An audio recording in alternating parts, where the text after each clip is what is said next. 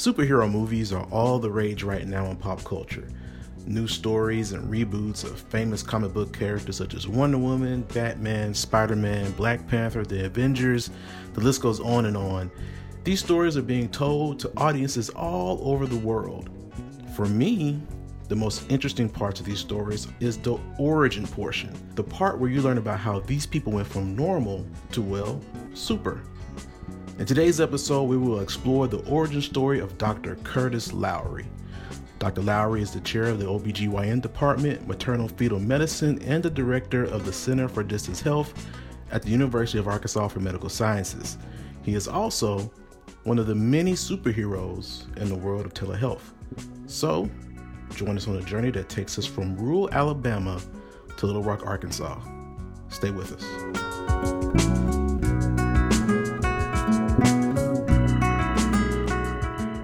I grew up in Alabama, in Jemison, Alabama, on a farm.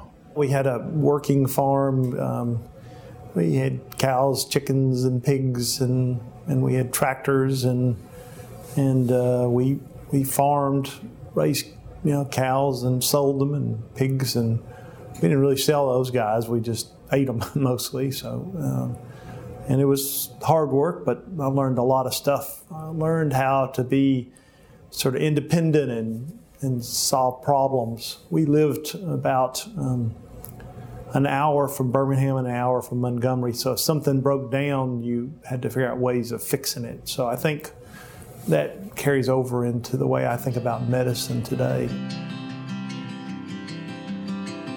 Well, I always liked science. I was enamored with NASA and the space program, and um, I liked science. And um, in the ninth grade, my science teacher said, Have you ever thought about being a doctor? And I said, No, let me think about it. I thought about it and I decided to do it, and I did it. I was hired on as a junior faculty in the Department of um, OBGYN after having done a fellowship in maternal fetal medicine, and I was on the faculty at UAB for a couple of years prior to coming out here, and um, started out, and I had in, in the very beginning that I was going to continue to do research. I felt like you needed to be in uh, do academics if you're going to be in, in, teaching institutions. So, since the very beginning, I had always conducted research with ultrasounds and provided care care for people since the very um, early days. There's a fetal movement detection algorithm that's in the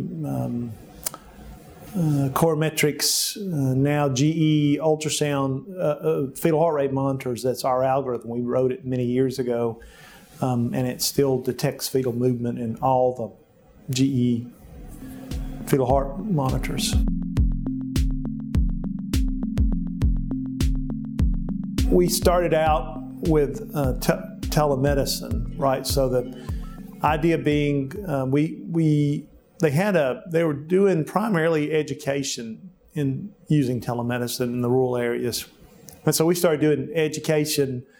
We started a high risk OB conference on Thursday mornings, and and um, as a result of that, we got exposed to to the modality, um, but no one really was doing much care delivery, you know, with it, and and I felt like it provided a venue by which we might be able to provide better care in the rural areas in the state of Arkansas, and so we started then looking to the possibility of providing care using this system. And, and we created the Angels program to do that. You know, started out with one place at Willow Creek Women's Hospital in Northwest Arkansas and expanded to the network we have here now.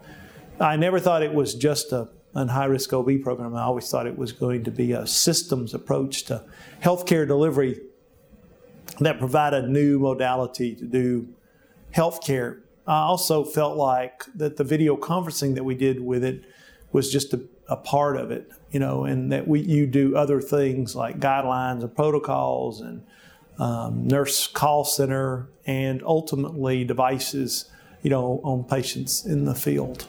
Wherever there's a shortage of of experts in a field, I think um, that's where distance health concept is, a, is available and should be available. Arkansas is a very rural state and with some larger cities, but even the cities aren't that large. Little Rock's only a, a very mm, small to moderate sized city compared to large cities like New York and Detroit and Chicago. So I think that um, this environment is particularly needy of, of a program that provides the knowledge readily available anywhere in the state on demand. OBGYN is a 24 7 program, so we, we created a, a 24 7 um, program with nurses on call and, and the ability to do consults around the clock. Um, you know, you, you in OB, you have to often make split second decisions. You know, things are often really, you know, dangerous for the fetus or the mother, and so you need to be able to have a system capable of supporting uh, practitioners. And, and, when I say practitioners, I mean all kinds of practitioners, not just limited to other MDs, but uh, advanced uh, APRNs, PAs, nurses, and and uh, EMTs, and even like community health workers. We've been doing um, Angels, which was primary high risk OB and neonatology, for, for probably about four or five years. And then we knew that it had applications in other areas. And so the first spinoff was um, Arkansas Saves, which was a stroke program, again, with the idea that you would have people on call with special expertise, in this case, vascular neurologists and the vascular neurologist then would be available to go to the ER and see the patient, interact with the patient, and treat the patient over interactive video. And so that was the first kind of really full blown um, program.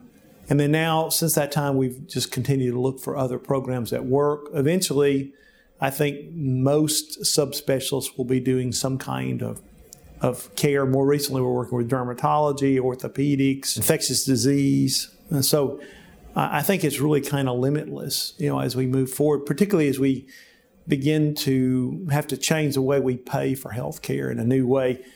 Um, as we begin to pay not per uh, encounter, but more for care management, than these sorts of technologies like video conferencing and, and um, uh, devices, iPhones, iPads, will be um, deployed in a big way.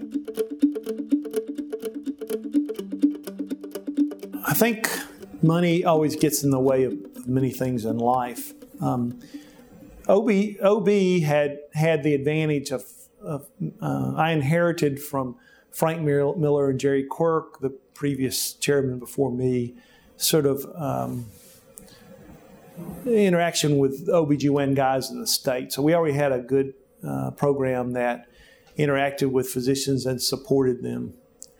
So we, we were able to easily sort of implant video conferencing as part of the program. Um, they didn't feel threatened by that. We, we went out of our way to explain what we were doing with the healthcare providers, the hospital networks, the medical society, just to understand that we were, weren't trying to take business uh, from, from them, but we were trying to help them manage their patients more efficiently. Now, in other areas where there is more competition, it's been more problematic. But you know, now we're beginning to get beyond that as we're beginning to modify the way we pay people in, in the healthcare system. And and as you go away from fee for service, as I've said, it will be natural that you'll begin to adapt this kind of a program. I think um, people are going to have to get out of their comfort zones a little bit and and not assume that the way they've always done something they can continue to do it that same way. The world changes. Um, a few minutes ago, I was downloading a book from Amazon.com, you know, for my Kindle uh, program, who would have thought that we would have done that even five or six years ago? You know that, that you'd sell more books online than you do in, in from a from a book sales store. Uh, but that's the way it is, and so um, we book our airline tickets online now exclusively. You know, we bank. Most of us bank online now. And this is the way it is. I mean, if you can't adapt to this attitude and, and technology, then you may struggle to make it in the new order. Americans need good good health care at an affordable price. And companies have told told us, told me that they're not going to continue to pay, you know, the big money for health care that they're used that they've been paying in the past. They feel like when they look at other countries and they see quality health care delivered at an affordable price that, that America should be able to do the same. And I think we're going to have to. And I think technology is the way that we can do that. In academics, we're going to have to get used to providing care across a large group of patients, working with other kinds of healthcare providers, and making a little bit off of a lot of interactions with patients rather than a lot off of a few patients. Problems with this is that um, distance technologies disrupt the traditional doctor patient relationship. And what I mean by that, um, since the beginning of, of health and doctors and, and um, physicians, we have always, a patient would come to us or we'd go to their house and we'd establish a relationship with them by doing a history and a physical exam. And then that patient, um, I would have an oath with them for maintaining their personal records and their personal information. And I would have um, commitment to providing care to them, you know, quality care to that person. And I would become their doctor. Um, with technology, um, it doesn't, I can interact with a patient without seeing them in person. And they can, and so that creates problems if you now provide care to that person without really having a relationship with them. I think it's very important that patients have a relationship with a healthcare provider, whether it's an APRN or a doctor or whoever. They need to have a relationship with, with a provider. And that means somebody needs to do a history and physical examination on you probably every year, you know, at least once a year. After that, it's probably not necessary that you have to have a physical exam. Or if you need to be examined, technology could be used to examine you. So if if you have a chest cold and and you come to see me in my office, I would almost certainly listen to your chest when that happened. If I if you do a video conference with me and you have a chest cold, can I really treat you without doing an exam on you and listening to your chest? Probably not. There are technologies that allow you to do that, but they're not used very much in healthcare delivery today. And so we're going to have to do a lot of modification in the way we approach this so that it can't be exactly like traditional healthcare where you come into the doctor's office, but it can't be helter skelter where you don't have any kind of relationship that's ongoing with the patient and you're writing prescriptions and doing things to that patient forever without ever contacting anybody in the traditional healthcare system.